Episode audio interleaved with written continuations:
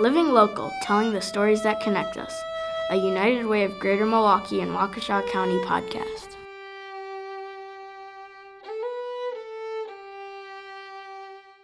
Hi, I'm Katie Kuhn. In the time it will take for you to listen to this podcast, someone in the U S will have died from suicide.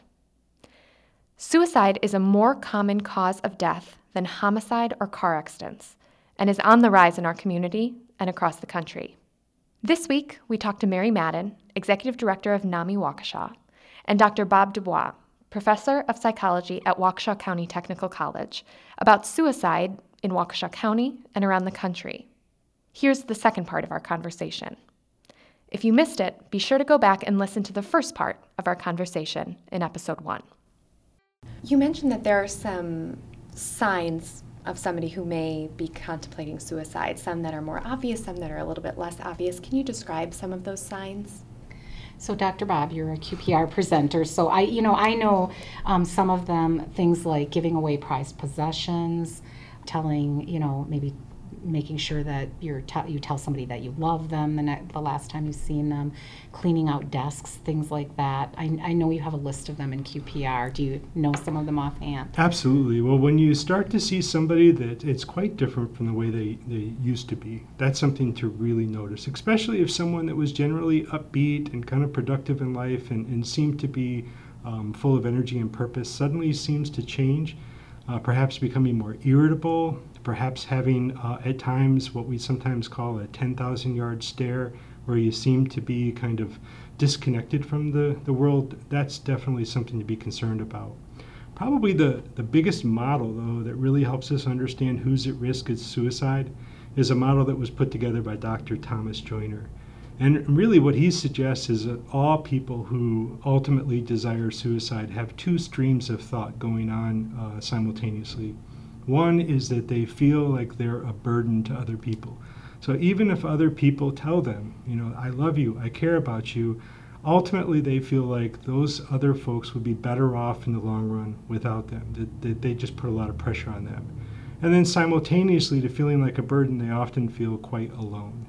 And so often they basically isolate, avoid, and withdraw, and at the same time feel like a burden on others. And that really begins the, the thought of suicide as a way to deal with your problems.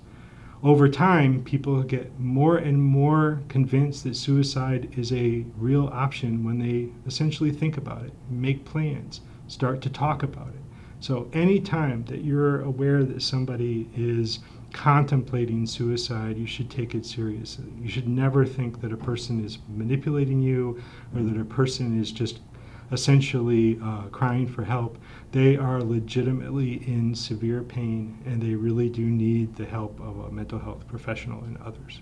I think what's important too is that um, everybody can, anybody can make a difference. There is a certain level of ambivalence, even up to that final act of taking one's own life.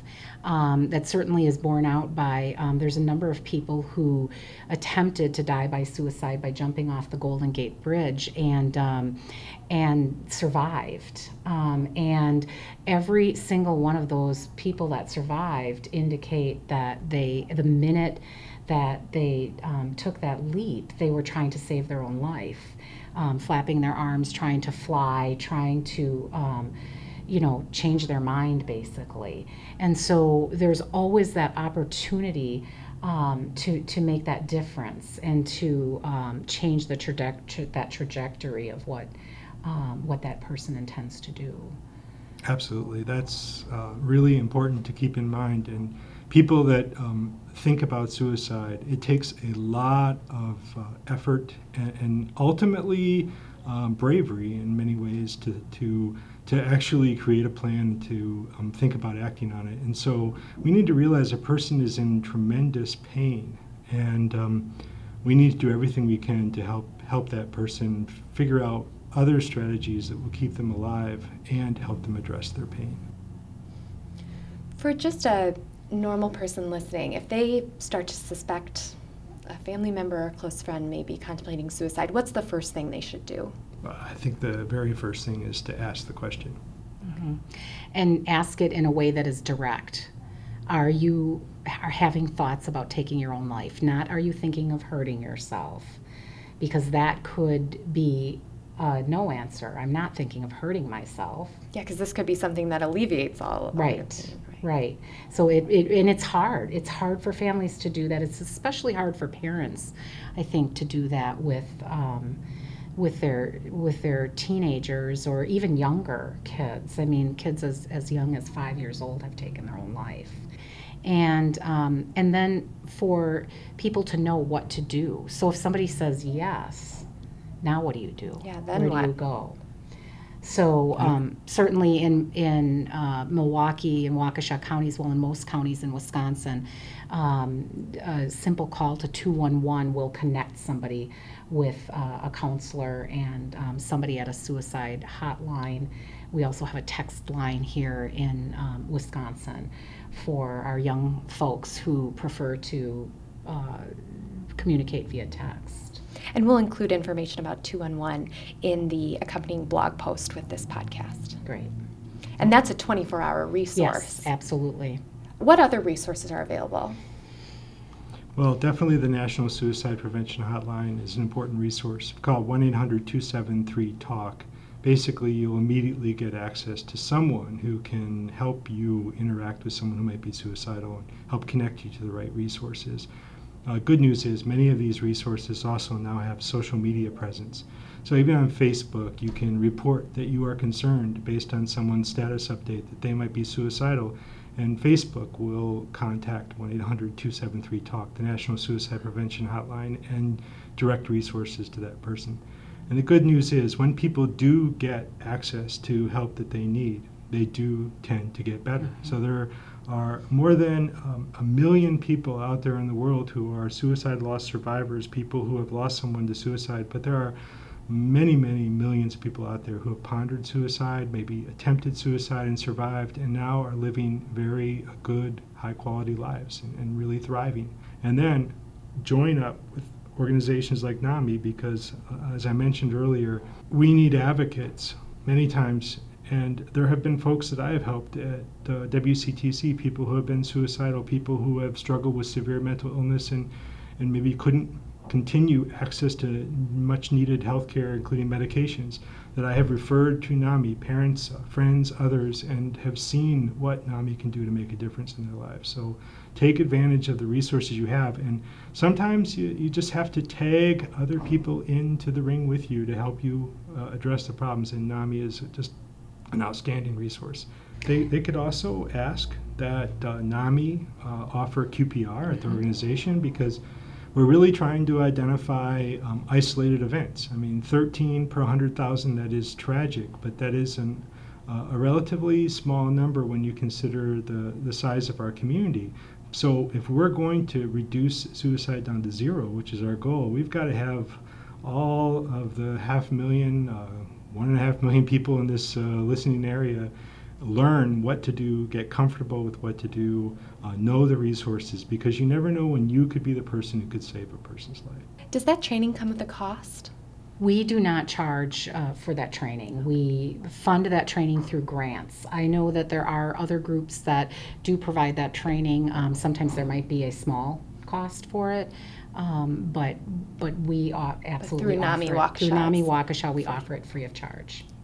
So a couple of weeks ago, you had a, an event which, to me, seemed very successful. You were bringing together a lot of resources in the community around the issue of suicide, saying what is the issue, who who can we bring to the table, and what resources are already in place. I, I definitely want to talk a little bit about the outcome of that event, but one thing that I heard you mentioned, Doctor Bob, was that the media attention around suicide is a big piece that needs to change in order to uh, affect this issue. Can you explain a little bit more about how the media impacts the issue of suicide in the community? Well, whenever we have any media reports on suicide, if they're not handled appropriately, there can be a contagion effect. A lot of times you might not be thinking of suicide as an option, but when you see that it occurs, particularly among someone famous, a celebrity, for example, when Robin Williams died, it was just tragic, it, it kind of, the thought balloon kind of pops in your head, like, you know, maybe that is an option. So I think that um, the good news is that several organizations that are advocates for suicide prevention have created guidelines for the media in terms of how to report effectively and safely so that people really are aware that suicide is not really a long-term solution, to remind people of the resources that can can help, and to also help address some of the real pain and stigma and isolation that sometimes people who have lost someone to suicide will feel. So I think it's critical that we treat this subject with um, care and that we help people ultimately want to stay alive. And have you noticed as a result of these organizations providing those guidelines that the media has changed? Have media outlets pledged to adopt these guidelines? Absolutely. Um, probably the one of the most recent good case studies was the case of Robin Williams. Uh, definitely got a, uh, a lot of people to think about suicide, but the media and, and many of the stories that surrounded that were all about access to mental health resources, mm-hmm. reminding people of the kinds of Uh, resources that are out there, and trying to not glamorize suicide or make it seem as though uh, ultimately it's an option that ought to stay in your toolbox, is something you might do when you're in psychological pain. Lately we've been hearing a lot about the drug problem, specifically the opioid problem, addiction. What is the connection between this e- exploding drug problem and the issue of suicide? Well, I, I personally think that Think of it as just one more thing that some people are discovering might go in their toolbox for helping them when they mm-hmm. feel pain. And it can happen by accident. So when I say people discover it as a, a potential um, strategy for coping with stress in the toolbox, it could be that you had legitimate pain for a problem, you get prescribed medication, and then one of the unintended side effects was that it also te- tended to reduce some of your emotional pain, some of your other pain. With respect to the direct tie to suicide, what we find is that most of the deaths that occur related to opioid uh, abuse or uh, most of the drug overdoses and most of the drug-related deaths are related to opioids, but most of them are accidental overdoses and not suicides. The amount of pain um, and stress that families go through when they have somebody who is addicted to opioids is just incredible.